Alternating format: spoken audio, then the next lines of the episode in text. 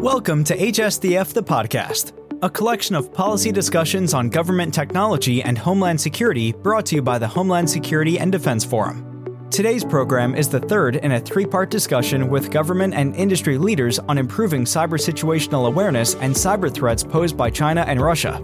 It features Riley Montgomery from the FBI's Cyber Division, Jason Kane, Office of Investigations at the U.S. Secret Service, Patrick Flynn, Advanced Programs Group at Trellix Cybersecurity, and David Aguilar, former acting and deputy commissioner at Customs and Border Protection. This program was recorded in conjunction with the HSDF Policy Symposium, The Evolution of Federal Cybersecurity on June 21, 2023.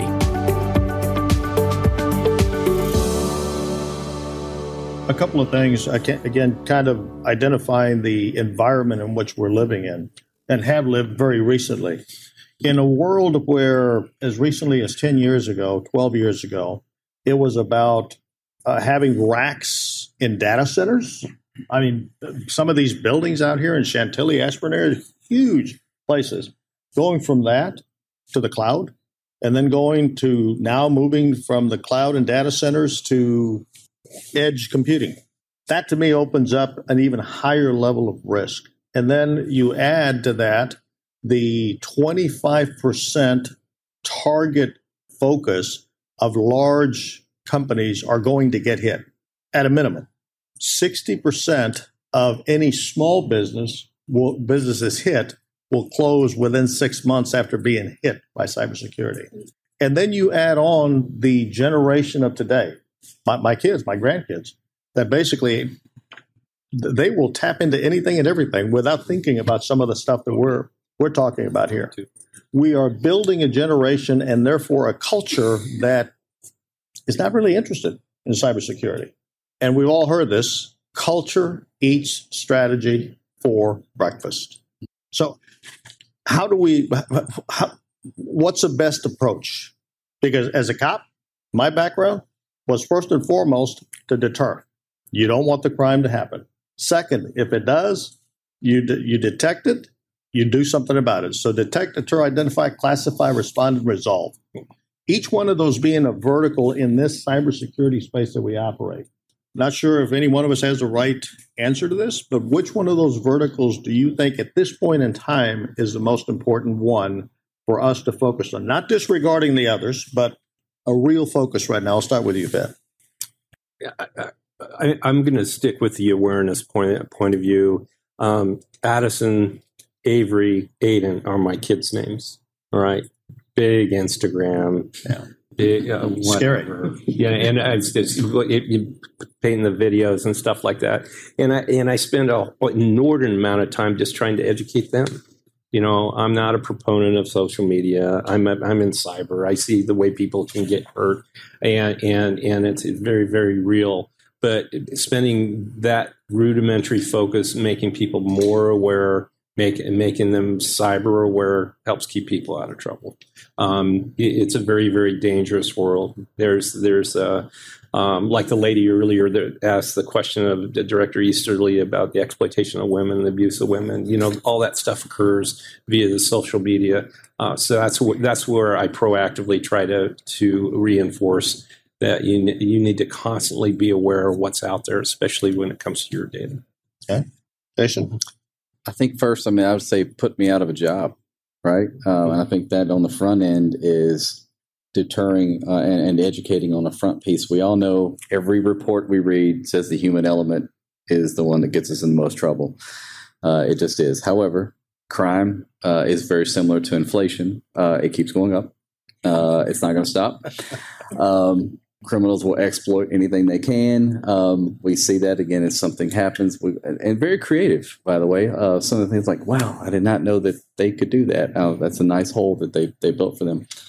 However, I always say I was on the National Security Council for 14 months, and you know one of the two things that we kind of talked about in the cyber directorate was uh, private companies, private industry should not have to defend itself from nation state. You don't have the capabilities to do that, um, and or the strength. The government should be doing that for you. The second part of that was build security from the start. Uh, I think people are definitely moving towards that. Again, there's always going to be the uh, the item that your kids can buy off Amazon or anybody else that has no security built in. They, plug right into the network, and then your ho- and then your your host. Um, however, security is built in from the awareness. Again, that's a, a much larger goal. It's a, it's it's more lofty. It's expensive. Uh, but I think we're moving in that direction to say, you know, take the human element out of it to a certain degree. I think AI may help in that component. Um, but however, that's a much larger conversation. But I'd say, I, I say at the end of the day, I won't say put me out of a job. I still need a job for at least another year or so. Uh, but you know, uh, keep me keep keep me unemployed regarding the criminal elements. But I don't think that'll ever occur just because uh, and Riley may have a different opinion. But I, the crime is it, it's not stopping. It's uh, it's continually going up. But, Exactly. Yeah, I think the the barrier to entry for a cyber criminal is incredibly low. I mean, conducting a computer intrusion is point and click at this point. So as new technology comes about, we can talk about AI potentially helping us, but it's also going to help cyber criminals, right? And so it's a very difficult space where crime is going to continue to go up. The attack surface is going to increase with more IoT devices, um, more kids getting more devices that just aren't secure, um, and it makes everyone open to cyber attack, right? And so I think awareness is, I would agree, is incredibly important, but it's incredibly difficult. I think you know your your cybersecurity is only as good as the person who's sitting behind the keyboard.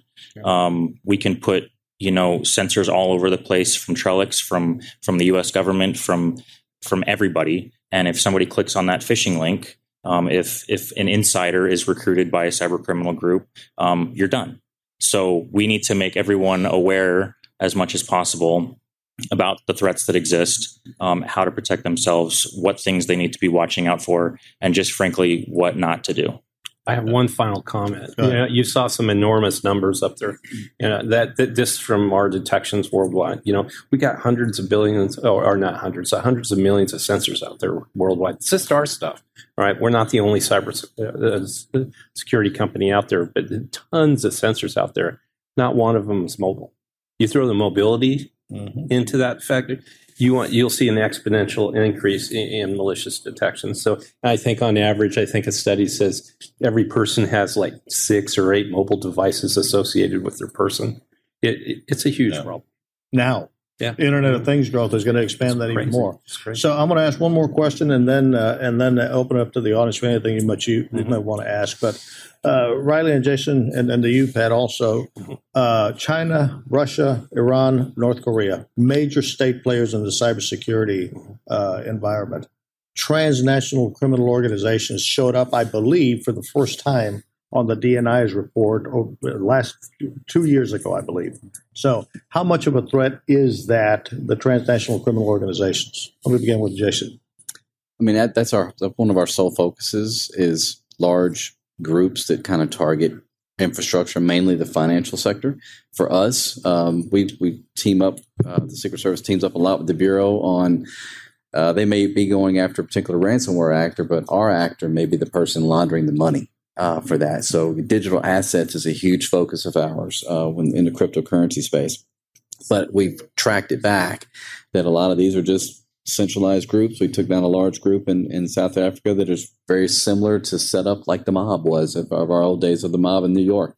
You know, everybody's got a head player. Everybody's got, you know, they, they call them different things. I think it's kind of comical with the names that they come up with, but uh, they they're the enforcers, and they're again they're they're they're criminal groups. The the pig butchering scams, the BEC scams. Um, it's it's all done by these very tight knit uh, I think, uh, organized group, or at least we're able to track the money back to a very small subset of groups.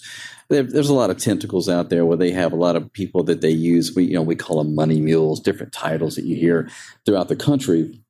But all that money kind of flows back. The the sectors, the funnel gets a lot smaller uh, to these transnational organized groups.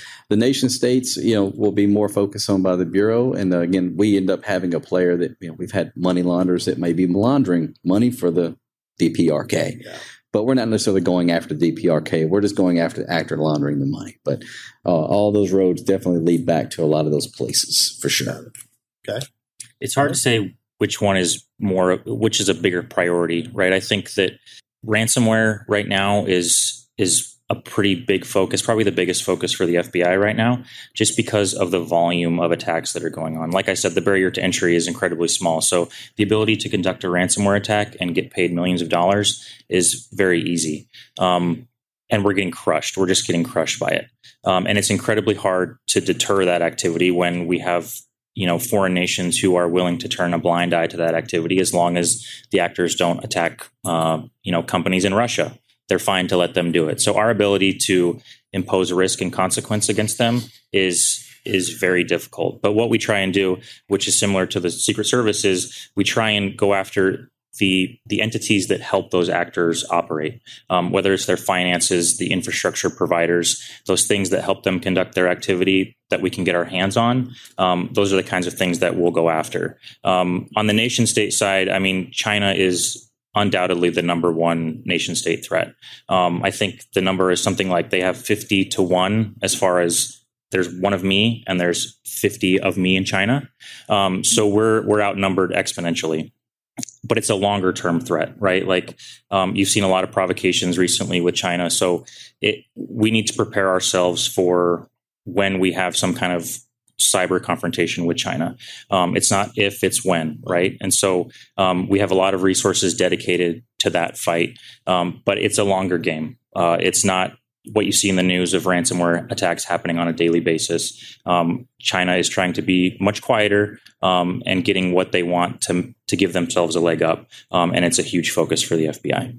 Let me go ahead and, ask, uh, give us uh, any any questions from the audience here for for the members of this panel over here, please having educational forums about cybersecurity, cyber stalking, cyber crimes, things of that nature, um, how to help local law enforcement see this as a um, something to look at in the community because you have business owners in this area, we have the federal government, the military, a lot of different places, and if they can hack a police station of mm. that size, it just it's very concerning. So we have relationships with state and local law enforcement around the U.S. I think it's it's not a question of what can we do to help them. I think it's a resourcing issue. Um, when you have local departments who can't even fund enough officers to fill their force, um, they're going to have a very hard time recruiting talent that understands cyber. I think that cyber is one of the steepest learning curves as far as violations that we work. Um, and so you have to have people who know what they're doing, and that's incredibly challenging. Um, I think, you know, when you talk about the DC ransomware attack, we actually just recently unsealed an indictment against the guy who did that. So we, we work very closely with state and local departments to make sure they know what the threats are. And, and at the same time, we have, you know, task forces where we bring state and local law enforcement officers into our FBI offices. They're part of the cyber squad in these FBI offices, and they can take that knowledge base and those resources back with them to their home agency. And so one of the things that's a major priority for the FBI is is creating cyber task forces like that across the FBI and all 56 field offices. Um, it's a it's a work in progress, but it's something that we see the value in doing and something that we're working very hard towards doing. Thank you. Okay, well, with that, let me thank the panel. Really appreciate you being here with us today. Thank you for tuning in. You can follow HSDF the podcast on every major podcast platform. Visit hsdf.org to learn more about the Homeland Security and Defense Forum and HSDF the podcast.